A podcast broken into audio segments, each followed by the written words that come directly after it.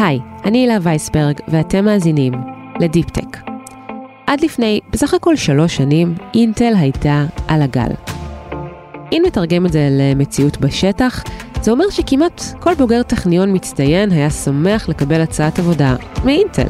אינטל הייתה מותג מוביל, נחשק, אחד המקומות שהכי טוב לעבוד בהם בישראל.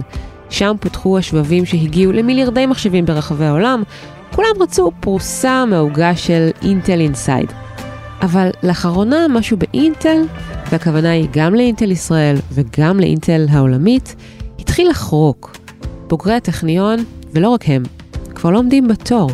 אינטל כבר לא מדורגת בעשירייה הראשונה של מקומות העבודה שהכי טוב לעבוד בהם. ומחיר המניה שלה, גם שווי השוק, זוחלים מתחת לאלה של חברות מתחרות כמו NVIDIA ו-AMD. בשורה התחתונה, אינטל נמצאת היום באחת מנקודות השפל הגדולות בתולדותיה. אבל יש גם נקודת אור בקצה המנהרה הזו. ונקודת האור הזו היא המנכ"ל החדש, פט גלסינגר, שמונה לתפקיד ממש בתחילת השנה.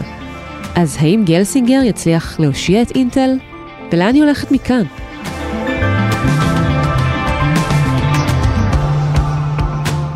שלום אסף גלעד, עורך ההייטק של גלובס. הילה. אתה כתבת כתבה נרחבת לאחרונה בגלובס על הצרות של אינטל, ואני חייבת להגיד לך שיש משהו שאני לא מבינה. כי כשאני מסתכלת על הנתונים הפיננסיים של אינטל, אה, אינטל העולמית, אז אני רואה צמיחה בהכנסות וברווחים. ואם זה ככה, אז למה אנחנו מדברים על צרות? שאלה טובה. אז אם אנחנו מסתכלים על מחיר המניה, זה בעצם משקף את אמון המשקיעים ואמון הציבור באינטל, והמניה לא סתם נמצאת במקום שבו היא נמצאת. זאת אומרת, אינטל הגיעה למצב כזה שהיא לא רק שחקנית שהיא, אה, נקרא לזה, לא מובילה, היא בעצם הפסידה המון המון טריטוריות למתחרות. ברוב המקומות שבהם היא הייתה חזקה, היא כבר לא. וזה לא רק המובייל, זה לא רק הטלפונים הסלולריים, בתחום הבינה המלאכותית, אז NVIDIA עוקפת אותה, ואם זה בתחום השרתים והמחשבים האישיים, אז אה, יש לה תחרות מאוד חזקה מ-AMD, שמאוד מצליחה היום. מתחום הייצור, כי אינטל בסוף היא לא רק מפתחת, היא גם מייצרת, יש לה מפעלים בכל העולם, אז TSMC עקפה אותה גם ב, בעיקר בטכנולוגיות החדשניות וביכולת שלה לייצר טכנולוגיות חדשניות, וגם בערך שלה כמותג של TSMC, שהיא בכלל אה, מזרח אסיאתית, היא מטיוואן. טוב, זרקת עכשיו הרבה שמות, אנחנו תכף כן. ככה ניכנס יותר לעומק אה, של הנקודות הללו. אבל בעצם איך אינטל, המותג הבאמת מפואר, הזה ספינת הדגל, המקום שכולם רוצים לעבוד בו, מגיעה למצב הנוכחי. אה, ובואו אולי נחזור גם אה, טיפונת להיסטוריה של אינטל. אינטל היא בעצם, אה, כשמדברים על עמק הסיליקון, זה מושג שהוא מאוד, מאוד בולט היום, ניסים כבר עשרות שנים. כן. אינטל היא בעצם אחת מהמייסדות של עמק הסיליקון. כשאומרים עמק הסיליקון, הכוונה היא בעצם לחומר שממנו עשויים השבבים, החומרה. היא נוסדה על ידי שני מדענים. גורדן מור ורוברט נויס. נכון, גם למה זה בכלל נוצר בעמק הסיליקון, למה הוא נוצר בסן פרנסיסקו ובאזור המפרץ, זה בגלל סטנפורד, שהיא אוניברסיטה מאוד מאוד מובילה, הייתה מאוד מובילה בתחום ההנדסה והחומרה אה, בשנים ההם, שנות ה-60 וה-70.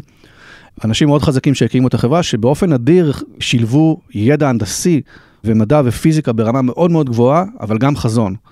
כשמנתחים את התהליך של למה אינטל הגיע למקום שהגיע, זה בגלל שכבר לא נמצאים אנשים כאלה באינטל בשנים האחרונות ברובד ההנהלה. Mm-hmm. זאת אומרת, היא חברה שהיא בעצם התחילה בתור חברה של אנשי חזון ואנשי הנדסה. בשנות מאוד... ה-70 צריך להגיד, לפני הרבה שנים. כן, גם בישראל היא כבר חברה של כמה עשרות שנים. Mm-hmm. אז מדברים בעצם על שרשרת מינוי מנהלים שהתחילה מאותם חבר'ה מבריקים. והמשיכה בשורה של מנהלים שהגיעו מתחומי הייצור, או מתחומי הלוגיסטיקה, או הכספים. זה לא אותו חומר אנושי שאנחנו מכירים של המייסדים, וכנראה גם לא אותו חזון.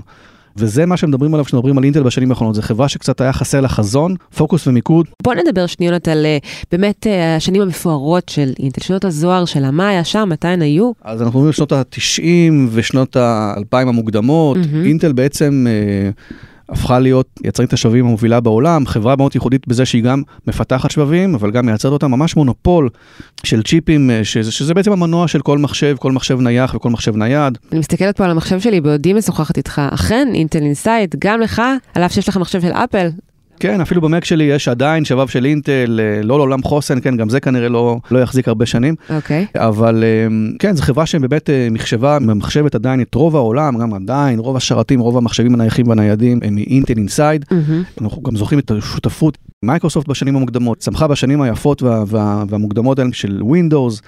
אה, תואמי IBM. שנות ביל גייטס וסטיב ג'ובס. נכון, כן. ואחרי זה גם בעשור Mhm. הראשון של שנות האלפיים, ופה אנחנו דווקא מתמקדים באינטל ישראל, היא חוותה הצלחה מאוד מאוד גדולה עם מהפכת המחשבים הניידים. מהמם. בעצם שבב הפנטיום של ה- והסנטרינו, השבבים ש, שאפשרו אה, אה, למחשבים ניידים, פתאום להתנתק מהכבלים, ואתה יכול ללכת עם המחשב בכל החדר, ואתה זוכר, הייתה פעם פרסומת כזאת של להתנתק מהכבלים של אינטל. מהמם. אה, זה גם אה, הביא לאינטל הצלחה מאוד מאוד גדולה. אפשר לה, להגיד שהצלחת המובייל הראשונה בעולם, הייתה דווקא של אינטל במחשבים הניידים. לא טלפון נייד, אלא אה, מחשב נכון, למרות אה, שהצ'יפ נייד. הראשון של נוקיה היה צ'יפ, תדעי לך, של פנטיום, פנטיום 386 היה השבב ה mobile הראשון. בנוקיה, אבל אחרי זה זה כמובן המצב השתנה לחלוטין אה, בתחום של ה mobile. ומה קורה לאינטל בישראל? ובישראל אינטל מקימה סניף ראשון בשנות ה-70, בחור בשם דוב פרומן אה, שמקים אותה, באמת אחד הסניפים הראשונים של אינטל מחוץ לארה"ב. אינטל בישראל, בחיפה, מקבלת תפקיד מאוד מאוד משמעותי לאורך כל שנות ה-80, 90, שנות ה-2000 המוקדמות, אלה היו שנות הזוהר שלה. מהמם. אנשים חשובים לאינטל העולמית יוצאים משם. דדי פרלמוטר, הוא היה הישראלי הכי בכיר שהגיע לרמת הנהלה הכי בכירה באינטל אי פעם, היה סמנכ"ל המוצרים? VP product בתקופה של בריין אה, קרזניץ'. הוא היה מועמד למנכ"ל אינטל, הוא בעצם אחד מאנשי המפתח שפיתחו את אותם שבבים אה, שאפשרו את מהפכת הניידות של אינטל, הסנטרינו ו- וכדומה, והרבה אישים אחרים כמו אה, רוני פרנק, כמו שלומית וייס כמובן שהיום חזרה לנהל את התחום הזה. אוקיי, אוקיי, נדבר עליהם עוד. אבל החל משנות האלפיים משהו מתחיל להשתנות, וזה המקום שבו כנראה טמון החטא הקדמון, שהוביל את אינטל לדשדוש המסוים שבו היא נמצאת היום. אז כמו שאמרנו, הרבה תולים את האשם או מפנים את האצבע לכיוון אה, אי זיהוי מהפכת המובייל, אז ידועה האגדה או הסיפור, כן. אה, שהוא כנראה לא כל כך אגדה, אבל הוא הפך להיות מיתוס אוקיי. שבו אה, סטיב ג'ובס פונה לפולו טליני, מנכ"ל אינטל באותה תקופה, ואומר לו, אחי, תן לי שבבים למכשיר החדש שאני מייצר פה. Every once in a while, a revolutionary product comes along that changes everything. רגע לפני השקת האייפון הראשון שהושק ב-2007, מן הסתם השיחה הזאת הייתה כנראה הרבה לפני, ואז פולו טליני אומר לו, המחיר שאתה מציע לי הוא מחיר אה, נמוך מדי, אני לא אוכל לקבל את זה, ואז פה נשאלת השאלה, באמת, האם היה פה אה, כנראה איזשהו הימור מסוכן מדי, כן, ויתור על מהפכת המובייל, או באמת איזושהי התעקשות שהוגנת על, על תחום המחירים, כי אנחנו יודעים שסטיב ג'ובס אה, לא שילם יפה להרבה מאוד אה, ספקים שלו. את המוצרים הוא מוכר ביוקר. ובספקים הוא קונה בזול, אבל זה לא נגמר בזה, זאת אומרת אינטל ניסתה אחר כך גם כל פעם לקנות משהו אחר שקשור למובייל, כל פעם להתחבר איכשהו למהפכה הזאת והם לא הצליחו, ניסו לקנות את, הם קנו את אינפיניון, איזו חברה גרמנית. בשווי של מיליארדים, אה, רכישה שלא הצליחה, הם קנו DSPC בארץ, גם כן חברה של שבבי מובייל. אבל באמת אי זיהוי המהפכה הזו והסירוב להצעה שבדיעבד אה, נראה כל כך אה, אה, דרמטי, יכול להיות שהוא פשוט אה, שינה את פני ההיסטוריה של אינטל, לא? אז פה נשאלת השאלה האם באמת אינטל נועדה לייצר שווים למובייל, ויכול להיות שלא. זאת אומרת, יש אסכולה של אנשים שטוענת ש... שאינטל בעצם עם כל הפאר וההדר שלה והמקום שממנו הגיע, צריך להבין, זה, זה מודל שבתוך החברה הם קוראים לזה מודל הווטרפול, מודל המפל. אתה מייצר את הצ'יפ הכי חזק שיש, עם היכולות הכי טובות שיש, במחיר גם גבוה בהתאם, כן? ואז אתה מנוון את הצ'יפ הזה והופך אותו למתאים גם לטלפונים סלולריים ולמכשירים בעלי הספק נמוך, אינטרנט של הדברים נגיד ככה. אוקיי. אבל השאלה אם אתה, אם זה בכלל משתלם לך כלכלית לקחת רכיב מאוד יקר, מאוד מסובך, שמתפקד באמת מעולה במחשבים ניידים ומחשבים נייחים, והופך אותו למשהו שהוא אה, מנוון ב mobile. יכול להיות שאינטל נועדה לשרת את ה high-end, את ה data centers, את המחשבים החזקים, את השרתים. אז זאת הבנה של אינטל היום, אבל לאורך הדרך היא בעצם ניסתה לפצות על הפספוס הזה ולהיכנס להרבה מאוד תחומים, ומה שאתה מתאר בתחקיר שעשית, זה שהיא עשתה מין תפסת מרובה לא תפסת. אז אני רוצה לשאול אותך, מתי אינטל מתעוררת ומבינה שהיא איבדה את המומנטום, ולאילו עוד תחומים היא מנסה להיכנס? אז היא מנסה להיכנס אה, לתחום הבינה המלאכותית, אה, שזה תחום מאוד מאוד חשוב ומאוד מאוד אה, דומיננטי גם באסטרטגיה של אינטל וגם בכלכלה העולמית, אנחנו רואים היום בינה מלאכותית בכל מקום. רק כדי לסבר את האוזן, מה זה צ'יפים של בינה מלאכותית? זה צ'יפים שמאפשרים לך לבצע יישומים עם מה שנקרא מכונה לומדת, עם מחשב שעם רשת, כביכול רשת נוירונים שלומדת דברים בעצמה. זה נשמע נורא מתוחכם, אבל בפועל הרבה מאוד יישומים, כמעט בכל דבר, משתמשים בזה, בין אם זה זיהוי פנים, זיהוי תמונה, זיהוי דיבור, סייבר, כן, לזהות כל מיני איומים שונים, הרבה מאוד אפליקציות של סייבר עובדות על זה, אה, ברכב. אז אנחנו רואים היום אה, בינה מלאכותית בכל מקום, ודווקא מי שזיהתה את התחום הזה בזמן זה לא אינטל, ענקית השבבים, אלא חברת משחקים בשם NVIDIA. אז את זה אינטל לא זיהתה בזמן. עכשיו, למה זה מאוחר? היא כביכול קנתה חברה ישראלית בשם הבאנה לאבס לפני שנתיים, אה, אה, תמורת אה, 2 מיליארד דולר, והכל טוב ויפה. אבל בשביל להעביר תעשייה שלמה מצ'יפ של NVIDIA, שהיום היא הדומיננטית לתעשייה שלך, אתה צריך עוד רובד, מה שנקרא, אתה צריך סביבת תוכנה שתוכל לשלוט על התיווך בין התוכנות שנמצאות על המחשב לבין הצ'יפ, לבין השבב. דווקא בתחום הזה, NVIDIA עדיין שולטת, יש לה 86% מהשוק, זה נקרא, הסביבה הזאת נקראת CUDA. too little too late עם הרכישה של הבאנה לאבס. נכון, עכשיו, הצ'יפים של NVIDIA הם לא הכי טובים בעולם, צריך להגיד את זה שהם, שהם זוכים גם לביקורת, ויש המון חברות שמתחרות ב-NVIDIA בתחום הזה, לא רק אינטל, יש קסילינקס וגם גוגל בעצמה, ויש, mm-hmm. ודווקא הבאנה לאבס היא, היא סבבה, יש לה אחלה טכנולוגיה, מבוססת אגב על ARM, שזה כביכול טכנולוגיה שמתחרה לטכנולוגיה של אינטל. אינטל, ואינטל מתכוונת לשלב את הטכנולוגיה של הבאנה לאבס בכרטיסים שהיא מוכרת, שאינטל מוכרת ל data centers וכדומה.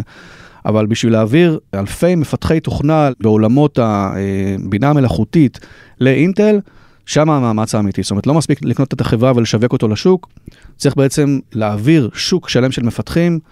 באינטל מכירים את זה מהעולם של x86, שזה בעצם שכבת התוכנה או הסביבה נקרא לזה, הסביבה הסגורה והנעולה okay. אוקיי. של שבב המחשבים של אינטל. אז יש פה בעצם שאלה אם אינטל תצליח כן אה, לקחת לעצמה איזשהו נתח שוק בתחום הזה. כנראה שכן, בגלל שהשבב של NVIDIA הוא שבב שאפשר לשפר אותו, ואינטל באמת יכולה לבוא עם יכולות מסוימות, אבל אה, להיות דומיננטית בשוק ולשלוט בהם כמו ששולט בשוק המחשבים האישיים והשרתים, כנראה שלא. סימן שאלה. הזכרת בינה מלאכותית, ואי אפשר שלא להתייחס לרכישה של אינטל את מובילאיי ב-15 מיליארד דולר ב-2017. בדיוק כדי להיכנס לזירה הזו, אה, של למידת מכונה, מכוניות אוטונומיות. מובילאיי הרי פיתחה מערכת התראה לתאונות שרובנו מכירים, משתמשים בה, והפיתוח הטכנולוגי הזה אמור לשמש לקידום המכונית שנוהגת את עצמה. אז האם הרכישה הזו נעשתה דווקא בטיימינג נכון, והאם היא מוכיחה את עצמה לבינתיים? אז מובילאיי היא גם עדיין בסימן שאלה, כי זו חברה אה, שפועלת באופן עצמאי ואוטונומי בתוך אינטל, אה, עם שיקול דעת משל עצמה. אה, והיא בסך הכל מכניסה מיליארד דולר לחברה, שזה לא הרבה ביחס להכנסות של אינטל, אבל, אה, אבל, אבל עדיין זה כמובן מכובד, ו, אה, והתחזית באופן כללי לשוק השוובי הרכב היא תחזית מעולה, כי אנחנו דווקא עכשיו בקורונה אנחנו רואים את המחסור האדיר הזה בשווים לתחום הרכב, רוב, רוב המחסור והמחסור הכי, נקרא לזה, הכי קולני וידוע הוא בעולם של הרכבים. וההימור לדעתי היה בזמן, כי אנחנו כבר רואים שאינטל צופה שעד 2030, שוק שובבי הרכב יהווה כחמישית מכלל הרכיבים אה, של רכבי פרימיום, והוא יעמוד פחות או יותר על עשירית מכלל שוק השווים העולמית, שזה נתון יפה. אבל עדיין זה yet to be seen, אנחנו עדיין לא רואים את זה בפועל, בתוצאות של אינטל, אה, ואולי אפילו לא, לא, לא במחיר המניה של האינטל. What about tomorrow? We have you know, this obligation to continue to innovate with technology, not for the few, but for the many. And the Mobileye approach is really unique in that uh, capacity, innovate and scale. Amnam Shashua, you know, the incredible leader of uh, Mobileye. Thank you, Pat. As you mentioned, autonomous driving really has the potential to revolutionize almost every aspect of our life. את החזון הזה של אינטל לגבי המכונית האוטונומית, שמענו מפט גלסינגר ואמנון שעשוע, מנכ"ל מובילאיי, במסיבת עיתונאים של אינטל. היא נערכה ממש לפני כמה שבועות במינכן, גרמניה. לאינטל כבר כמובן הכריזה על כל מיני מוצרים של מובילאיי שיושקו, מוניות אוטונומיות בכל מיני ערים, אבל אנחנו רואים את זה רק ברמת, ברמת פיילוטים, ברמת ניסוי ולא ברמת אה, מוצר מסחרי. כן, זה עדיין לא איזושהי פעילות שקיימת בשטח ונמכרת בהיקפים גדולים. זה ממש נכון. לא זה, איזשהו הימור לטווח ארוך. זה לא רק תחום השבבים והבינה המלאכותית, שבו היד של אינטל על התחתונה, או שזה תחום שעדיין לא התממש, אלא גם תחום הייצור. מה אפשר להגיד על זה? אז אינטל היא חברה נדירה, במובן הזה שהיא אה, גם מפתחת את השבבים שלה וגם מייצרת. אם אנחנו מסתכלים על חברת NVIDIA אה, או ARM, אלה חברות שמעצבות שבבים, שמפתחות שבבים. יש מהנדסים שיושבים ליד מחשבים וככה בתוכנת CAD משרטטים כל מיני מעגלים חשמליים. כמו אדריכלים. כמו, כן, זה עולם הייצור והפיתוח של הצ'יפים. אוקיי. Okay. אבל ייצור זה עולם אחר לחלוטין, זה כמו שתי חברות בחברה אחת, זה סגמנט אחר לחלוטין. אז אינטל עושה גם ייצור, יש לה מפעלים בכל העולם, יש לה מפעלים באריזונה, יש לה מפעלים באורגון, וכמובן בישראל בקריית גת, באירלנד. היא לא רק מעצבת, היא גם ממש מייצרת תכלס. היא גם ממש מייצרת אותם, וזה הרבה מאוד מנכ"לים ומנהלים בכירים מאינטל הגיעו בכלל מהשלב של הייצור, ואז ככה בתרבות הארגונית של אינטל אתה משלב כאילו מהנדסי פיתוח ומהנדסי ייצור, זה מאוד מעניין, אבל גם מאוד מאתגר. ועם הזמן, השילוב הזה הפך להיות פחות ופחות רווחי, אז אינטל, אינטל קצת פחות השקיעה או קצת התבלבלה במדיניות, האם להשקיע בייצור, בטכנולוגיה כזאת, במזעור, ואז המון, המון חברות אה, אה, שהן יצרניות, הצליחו להתחרות בה בהצלחה. בין השאר כי מדובר בייצור במזרח, לא? בדיוק, TSMC זאת היצרנית המובילה היום אה, בטיוואן, זה גם שאלה גיאופוליטית, מה יהיה פה לצורך העניין אחרי שסין תכבוש את טיוואן או שתפרוס את השפעתה על, על טיוואן, אוקיי. אוקיי. ומסך הסיליקון ייפול על, על המערב והמזרח. אינטל כביכול נותרה יצרנית השבבים האחרונה במערב, נשאיל את זה מעולמות המערבונים. והיום אנחנו רואים הרבה מאוד השקעות של אינטל בארצות הברית, ויש עכשיו השקעה מאוד גדולה של אינטל באירופה. הולכים להשקיע שם אה, עשרות מיליארדים בבניית מפעלים. ישראל היא כבר לא המדינה היחידה ש, שמייצרת, כביכול מחוץ לארה"ב היחידה שמייצרת צ'יפים אולי יחד עם אירלנד, אלא פתאום אולי יצטרפו גרמניה ופולין. אז גם כאן יש שינויים שעשויים להתברר uh, לטובתה של אינטל, אבל צריך uh, לחכות ולראות. כן.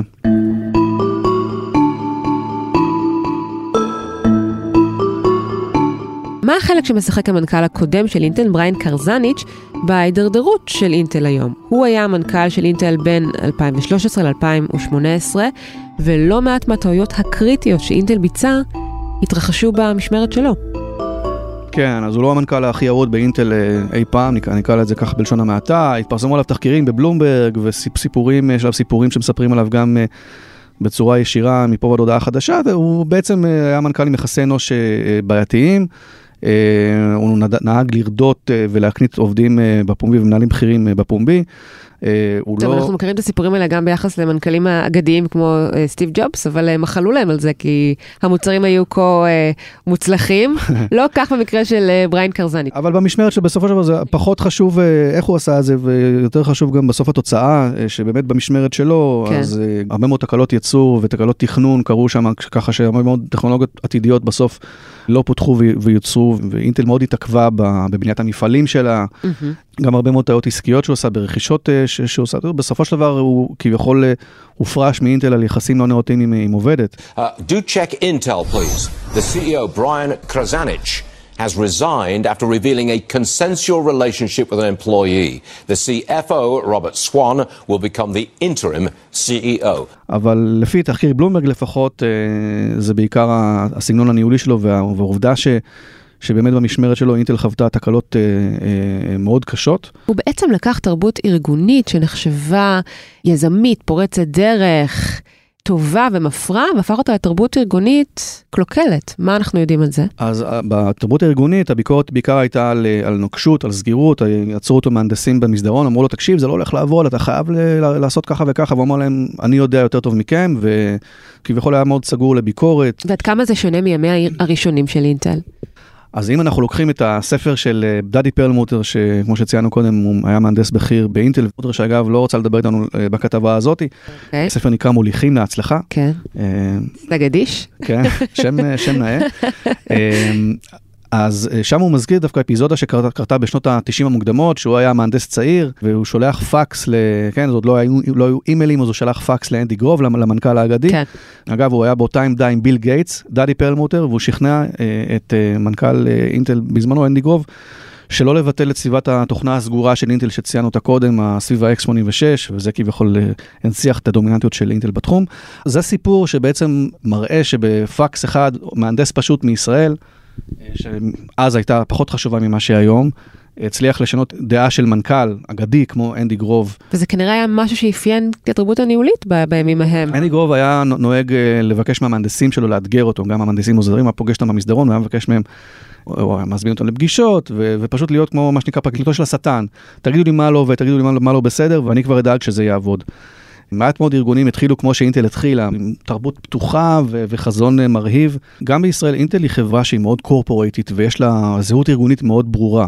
גם העובדים שם הם יחסית מאוד ותיקים. אבל אה, לאחרונה גם בזה ראינו שינוי, ובקדנציה של קרזניץ', הרבה מאוד מנהלים בכירים עזבו, כולל פארל מוטר, גם בארצות הברית, גם בישראל.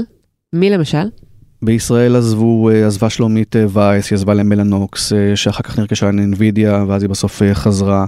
מה היה תפקידה של שלומית וייס? מהנדסת, מנהלת הנדסה מאוד מאוד בכירה בחטיבת השבים לשרתים ולמחשבים. אוקיי. Okay. עזב דדי פרלמוטר שהיה בעצם בתקופה של בריין, היה, בתקו, היה מועמד למנכ"לות ובסוף בריין נבחר. רוני פרידמן שעזב לאפל, אה, אבל יש, יש, יש חזרה ב, בימי פט גלסינגר, אה, כמה מנהלים שחזרו, כמו שלומית אה, שחזרה מאינווידיה לאינטל, את סוניל שנוי. שהוא ה-co-CEO שלה בחטיבת ההנדסה. אתה כותב בכתבה, ייתכן ומינויו של קרזניץ' הוא רק הסימפטום ולא הגורם. התקף לב לא מגיע ביום אחד, הוא תוצר של עשרות שנים של תזונה לא בריאה. למה הכוונה? כן, אז אני אומר, בסופו של דבר, אה, אחרי, אחרי שאתה מתנהל בנניח אה, ניהול שקצת חסר בחזון, אוקיי? שיש לו בעיה של חזון, נניח ככה, במשך עשרות שנים, אה, אחרי התקופה של אנדי גרוב, יש כאלה שאפילו אומרים שככה אנדי גרוב לקראת סוף תקופתו גם כן, גם הוא קצת השתעשע בהרון המובייל ובסוף לא, לא הלך עליו. שבסופו של דבר זה, זה, זה, זה, זה מתחיל מ... תרבות ניהולית שמתחילה באיזשהו שלב ומש, ומשתרשת הלאה. כן, זה לא רק קרזניץ', גם פול אוטוליני לפניו היה מנכ"ל אה, קצת אפור, גם אחריו, אחרי קרזניץ', אה, בוב סואן. אה, שהיה סמנכ"ל הכספים של אינטל, גם כן, לא הזכרנו אותו, אבל הוא גם ככה זוכה להמון ביקורות. אז אסף, דיברנו על כך שאינטל רוצה להתניע במלוא הכוח את תחום ייצור השבבים, שבו היא פיגרה אחרי אה, יצרניות אסיאתיות בשנים האחרונות. אבל בעוד אנחנו מדברים, גם ענקיות בינלאומיות כמו גוגל, כמו פייסבוק, מצויות בשלבי הקמה של מחלקות לפיתוח שבבים עבור חוות השרתים שלהן ומוצרים נוספים. מה המשמעות של זה עבור אינטל? המשמעות המיידית, אולי אפילו בפן הישראלי שקרוב אלינו, זה קודם כל תחרות על כוח האדם. אבל גם במובן מסוים גם אובדן של לקוחות, כן, נניח אה, גוגל, פייסבוק, אה, אפל כמובן הייתה יכולה להיות אה, לקוח של אינטל, לקוחה של אינטל במקים, הייתה יכולה להיות לקוחה של אינטל ב... בטלפונים, אבל שכל החברות האלה פתאום מפתחות צ'יפים, זה רובם אגב לתחומי השרתים, או תחומי ה data center, תחומי כן. המידע, אז באמת זה מאתגר את אינטל קודם כל במימד של כוח אדם, במיוחד בישראל, כי כל החברות האלה קודם כל מקימות את המערך הזה ב... אה, חלקו בישראל או כולו בישראל. גוגל לקחו אה, איש מאוד בכיר מאינטל אה, לפתח את הצ'יפים בישראל. הזכרת גם את אמזון, שגם היא הפכה למתחרה. נכון, ואמזון שרכשה פה את, את הנפורנה לפני המון שנים, חברה שמפתחת גם כן שבבים לשרתים ודאטה סנטרים. וגם היא מגייסת אנשים במשכורות הטק. ואנווידיה שכמובן פעילה פה לשעבר את הפעם מלאנוקס, ואפל שכמובן מרחיבה את הפעילות שלה בישראל, אז אין ספור תחרות על, על כוח האדם. בסוף כולם רוצים לעצב את השבבים אה, אה, בישראל. אגב, אפל למשל מנהלת את פיתוח השבבים שלה מחו"ל, okay. אוקיי. ומי שעושה את זה ישראלי, זה ג'וני סרוג'י, אה, שהוא אגב בוגר אינטל. Mm. אז אה, בסוף אה, זה כולם אינטליסטים. אוקיי. Okay. עולם קטן. אז מתחרים גם בתחום וגם על העובדים, ומה זה אומר עבור נכון, אינטל? נכון, אבל, אבל לא, צריך, לא צריך לחשוש לאינטל, כי אגב, גם, גם בפן של עבודה, בפן של, של, של הקריירה אפילו, כי כשאתה עובד באינטל, אתה באמת מפתח את, ה, את, ה, את ליבת, את ה-CPU, את ליבת השבב הכי מתוחכם והכי, הפורשה של, של השבבים. אה, אה, ש, ו, וגם, הפורשה של השבבים, ו, אוקיי. אבל, אבל גם מבחינת, לא רק מבחינת האיכות שלו, אלא גם מבחינת היקף הפעילות. זאת אומרת, כשאתה נמצא באינטל, אתה יכול לגעת בהרבה מאוד היבטים שקשורים לשבב.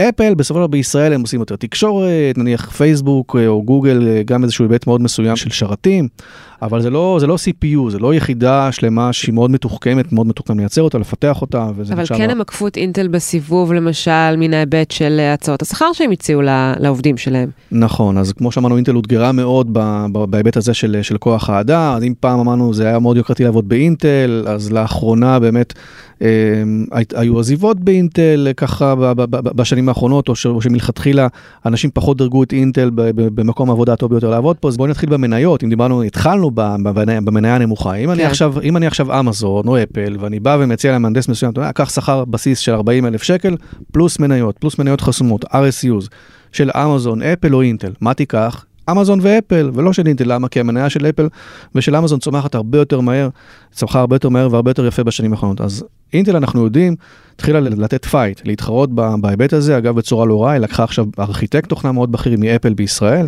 כלומר, היא העלתה גם את השכר שהיא נותנת לעובדים. היא העלתה את השכר וגם העלתה את מרכיב המניות החסומות, שזה לא, לא פחות משמעותי, וזה בעצם מניות של אינטל. אתה עכשיו מצטרף לאינטל, תקבל מניות של אינטל שאתה יכול לממש אותן רק בתוך שנתיים, או בתוך שלוש, או בתוך ארבע שנים, אוקיי. אבל אתה תקבל הרבה יותר מניות ממה שהיינו נותנים פעם, כדי לפחות להתחרות בשווי החבילה של אפל ושל אמזון. הזכרנו לא מעט עד עכשיו בשיחה שלנו את נקודת האור, שעליה בונה אינטל תילי תילים, המנכ"ל החדש פט גלסינגר, שמונה לתפקיד בפברואר האחרון. יש לו אפילו כינוי מבטיח, פנטיום פט. אז למה באינטל תולים בו כל כך הרבה תקוות, ציפיות? בגלל שהוא איש שמשלב את העבר והעתיד של אינטל. אה, את העבר כי כבר הזכרנו שהוא היה שם, הוא היה בנקודת ההתחלה, זאת אומרת, לא בהתחלה בהתחלה, אבל הוא היה בשנים המוקדמות, בשנים הטובות, הוא היה חניך של אנדי גרוב, והוא טכנולוג. וזה משהו שהוא מאוד מאוד משמעותי באינטל. כל המנהלים האחרונים היו אנשי כספים, אנשי תפעול, או אנשי ייצור, הם לא היו מליבת החזון של אינטל, נקרא לזה ככה. וגלסינגר, לא רק שקוראים לו פנטיום פט, כי הוא, היה, הוא בעצם היה אחראי על הפנטיומים ה-386, 486 והדורות שלאחר מכן, אלא הוא גם מכיר הרבה מאוד ישראלים, הוא, הוא עבד עם הרבה מאוד uh, מנהלים לשעבר ואנשים שעדיין עובדים באינטל ישראל. הוא מאוד אוהב את ישראל אגב, גם אחרי שהוא היה באינטל הוא גם הספיק לעבור עוד כל מיני, כל מיני חברות. בגלגול הראשון באינטל, כן, הוא עזב והפך להיות uh, מנכ"ל VMware, uh, שהיא ענקית, ענקית תוכנה בינלאומית, uh, שרתים וירטואליים. הוא רוצה להחזיר את אינטל לימי הגדולה שלה, נכון? להחזיר עטרה ליושנה. הוא אה, רוצה להשקיע בעצם בתחומי הליבה של אינטל, לחזור לתחומי הליבה, למסורת של אינטל. אינטל עשתה המון המון רכישות, אה, הרבה מאוד רכישות שלא הצליחו, לחזור לתחומים שכן הצליחו באינטל, שהתחומים שאינטל פיתחה אותם. אה, שזה קודם כל מודל הווטרפול, שזה שבבים לשרתים וזה שבבים למחשבים אה, אה, ניידים ונייחים. זה הלחם והחמאה של אינטל, לחזור לזה, כי אלה השלבים שדורשים באמת, זה היתרון היחסי של אינטל, וזה דורש באמת מחשוב ברמה אה, הרבה יותר גבוהה מצ'יפים שעושים אותם להספק נמוך, לטלפונים סולאריים, כמו בקוואלקום אה, וכמו במקומות אחרים. כלומר, לחזק את נקודת החוזק של אינטל. ובעצם לקחת אה, נתח מתחומים צומחים, שעדיין אין בהם איזשהו שחקן דומיננטי, כמו שוק הרכב. לנסות להיכנס לתחום הבינה המלאכותית, שזה תחום שכבר יש בו שחקנים מאוד מאוד דומיננטיים, כן. אבל כן לקחת בו נתח, כי יש מקום לחדשנות ולאיכות בעולם הזה. והוא גם מוציא לדרך כבר כמה תוכניות פיטורים, נכון? כחלק מהתוכנית הזאתי, אז הוא באמת חתך המון אה, חברות שקודמיו רכשו אה, בארץ, אמרנו, רכישות לא כל כך הצליחו. ריפליי, שזו חברה שבעצם פיתחה את אינטל ספורט. איזשהו פיצ'ר של, אה, שאגב ראינו אותו באולימפיאדה האחרונה, שאתה יכול לעשות הדמיה של ספורטאים בכל מיני שלבים של, של התחרות. זה נחתך, גם ריל סנס, שזה חטיבת ה, מה שנקרא עיבוד התלת-ממדי, הראייה המחשובית. אה, גם אה, למרות שזה כן נוגע בתחום הבינה המלאכותית, זה נחתך. אז פנטיום פט לא מהסס גם לחתוך.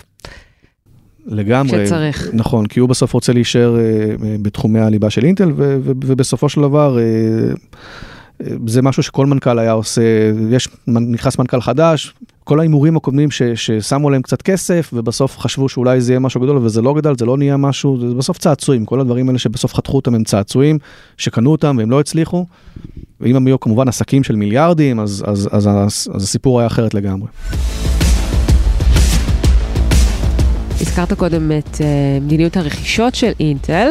ואתה מזכיר בתחקיר טעות של רכישות בסגנון כחול לבן, אלה הם צבעי הלוגו של אינטל. אה, רכישות שאינטל ביצעה בעבר, של חברות כמו O+, ריפליי, ג'ינג'ר, אחרות, שנטמעו בתוך אינטל לחלוטין, איבדו את הזהות שלהן, וזה היה בעוכריהן וגם בעוכריה של אינטל. אז אה, אם תוכל להסביר מה בדיוק קרה שם עם המדיניות הזו ומה הולך להיות עכשיו. כן, אם אנחנו רואים שהיא קיצצה רכישות לא מוצלחות, כנראה שהיא גם לא הצליחה מלכתחילה לאחד אותם בחברה או למזג אותם לתוך החברה. מה שבסוף לא קרה עם מובילאיי והבאנה, ששם זה סיפור אחר. אבל הרכישות הקודמות, אינטל רכשה בארץ המון חברות לאורך השנים, O+, כן. ריפלי אמרנו, DSPC. והיא העבירה אותן מין שרשרת חיול כזו. אז בדיוק, ברגע שהעובדים קיבלו את הבשורה, כולם הובלו לאולם גדול, קיבלו את התגים של אינטל, אחר כך הובילו, הובילו אותם לקיוביקלס של אינטל, וגם כמובן שכבת ההנהלה והמוצר, והכל קיבל בבת אחת איזשהו זבנג אינטלי כזה, mm-hmm. גוון אינטלי, גוון כחול לבן, כמו, ש, כמו, ש, כמו שציינת. וגם התרבות הארגונית, גם הנושא של פיתוח המוצר, גאנט הפיתוח, הכל עבר לאינטל ביום אחד. וזה משהו שבמובילאיי ובאבנה לאבס לא, לא רצו ו- ולא עשו כך. זה משהו שבאמת נתן אה, ככה, אפשר לקרוא לזה, כמו שאמרנו, זבנג גדול לכל המפתחים וה, והמנהלים שנמצאים בחברה, שהם לוקח להם זמן להתאושש ממנו, עד שהם מצליחים לחזור אה, לדרך הדרך המוטב ולפתח מוצר יחד עם אינטל. רבעונים, לפעמים שנה. מובילאיי והבאנה לאבס, שהם שניהם מובלים על ידי אה, כל אחד בתחומו, אנשים שהם מאוד מאוד בולטים ודומיננטיים בתחום, בתחום שלהם. אמנון שעשוע ואביגדור וילנס, שהם באמת כרישים ותיקים, אף אחד לא יכול לעשות להם אה, זבנג וגמרנו, אז הם, אה, מה שנקרא, עמדו על הרגליים האחוריות והתעקשו לאוטונומיה, לפחות בשנים הראשונות לאחר הרכישה, גם מקבלת ההחלטות, ובאמת לאמנון שעשוע יש לו מעמד, גם אביגדור וילנס, אה, לא הרבה יודעים, אבל שהוא לפני זה הוא מכר את הנפונה לאמזון, זאת אומרת הוא מבין משהו גם במה שיש למתחרים. לאינטל כנראה היה מאוד מאוד חשוב לקנות במרכאות את אביגדור וילנס, הוא אמנם לא עובד אינטל, אבל הוא נותן יום בשבוע, לפחות נתן, אנחנו יום בשבוע לאינטל. אה, אני חושב שלאינטל זה היה הרבה, לקבל ייעוץ ממנו, מאדם שמאוד מאוד מבין בתעשייה הזאת mm-hmm. ומחובר, כמו שאנחנו יודעים, גם לחברות מתחרות. אז התחלנו מלדבר על הצהרות של אינטל, אבל כבר אנחנו רואים התחלה של אה, שינוי כיוון עבור החברה, שינוי כיוון חיובי. אנחנו מקווים שעכשיו עם ההנהלה החדשה והחזון החדש זה יקרה. זה עדיין לא קרה, אבל אנחנו מקווים שזה יקרה. אבל, אבל... כן רואים שינוי לטובה למשל בתחום אה, בריחת הטאלנטים מאינטל. בתחום בריחת הטאלנטים, בתחום אפילו בתחום הגיאופוליטי, עם החשיבות שהיום אינטל משחקת בעולם המערבי, הרבה מאוד uh, uh, פעילות שהיא הולכת לעשות באירופה, במדינות מערביות, בארצות הברית, בישראל. לשדרג מפעלים, להקים מפעלים חדשים. אולי לא תהיה החברה הכי חדישה בעולם בתחום הזה, אבל היא בהחלט תהיה נכס מאוד מאוד חשוב גיאופוליטית, אה, וגם שחקנית מאוד חשובה בעולם המחסור בשווים. זאת אומרת, היא בסוף נמצאת בשוק שהתמזל מזלה, שזה שוק שעכשיו אה, הוא השוק הכי חשוב, אה, כמובן גם לדרג המדיני בעולם, שוק השבבים שנמצא במחסור. הוא נמצא במחסור גם על רקע משבר הקורונה, והעובדה שכולנו עובדים מהבית וזקוקים הרבה יותר ל... מחשבים, ציוד uh, ביתי וכן הלאה? העתיד של באופן כללי, אפשר להגיד של חברות השבבים, בין אם אתה מפתח, בין אם אתה uh, מייצר את השבבים האלה, uh, שהם שני שווקים נפרדים, העתיד הזה הוא נראה באמת עתיד ורוד, לצורך העניין. הוא הרבה, הרבה פחות רווחי ממה שהוא היה פעם, וזאת אחת מה, מהצהרות של אינטל. אבל uh, בהשקעה נכונה, ואולי גם המענקי, מענקי המדינה הנכונים, בין אם זה יגיע מישראל או בין אם זה יגיע הברית או מאירופה, מאירלנד, אינטל תמשיך ותייצר לנו שבבים שיפעילו לנו את המחשבים ואת השרתים שלנו. ואיך אמר לי אה, אחד מהאנשים שעבדו באינטל לשעבר, פנטיום פט, או שהוא יהרוס את אינטל או שהוא אה, ישקם אותה. כי הוא, כי הוא בעצם בן אדם של, הוא לא בן אדם של קיצוניות, אבל בן אדם שמקבל החלטות בצורה חדה וחותכת. אז או שההחלטות האלה יהיו הרסניות, או שההחלטות האלה יביאו את אינטל באמת למעמד עולמי, לשקם את השם שלה, את המעמד שלה, וגם את התוצאות שלה. ובאופן ספציפי כאן בישראל, מה צופן העתיד לאינטל ישראל? כמה עובדים ישנם היום? אז יש 14 אלף עובדים בישראל, אה, והנכון להיום המספר אה, מספר העובדים בישראל וגם הנתח של אינטל מהתל"ג, מהתמ"ג, אה, מנתוני הייצוא של ההייטק, מנתוני הייצוא של הייצוא הכללי אפילו, הם בשיא שלהם, אוקיי? דווקא היום ב...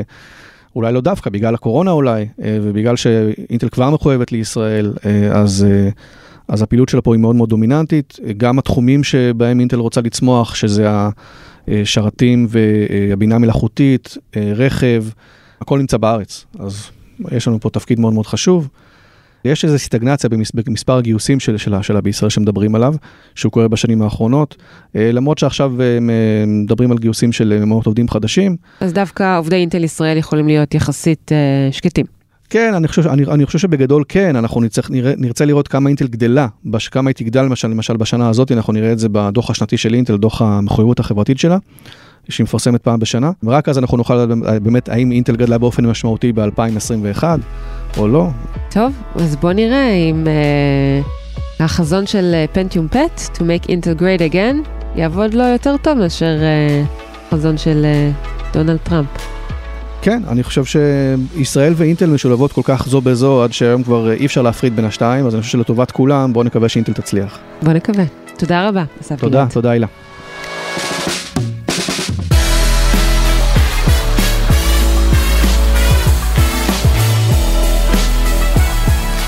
עד כאן עוד פרק של דיפ-טק. קטע החדשות שנוגע לבריין קרזניץ' ששמענו בפרק, שודר בפוקס ניוז.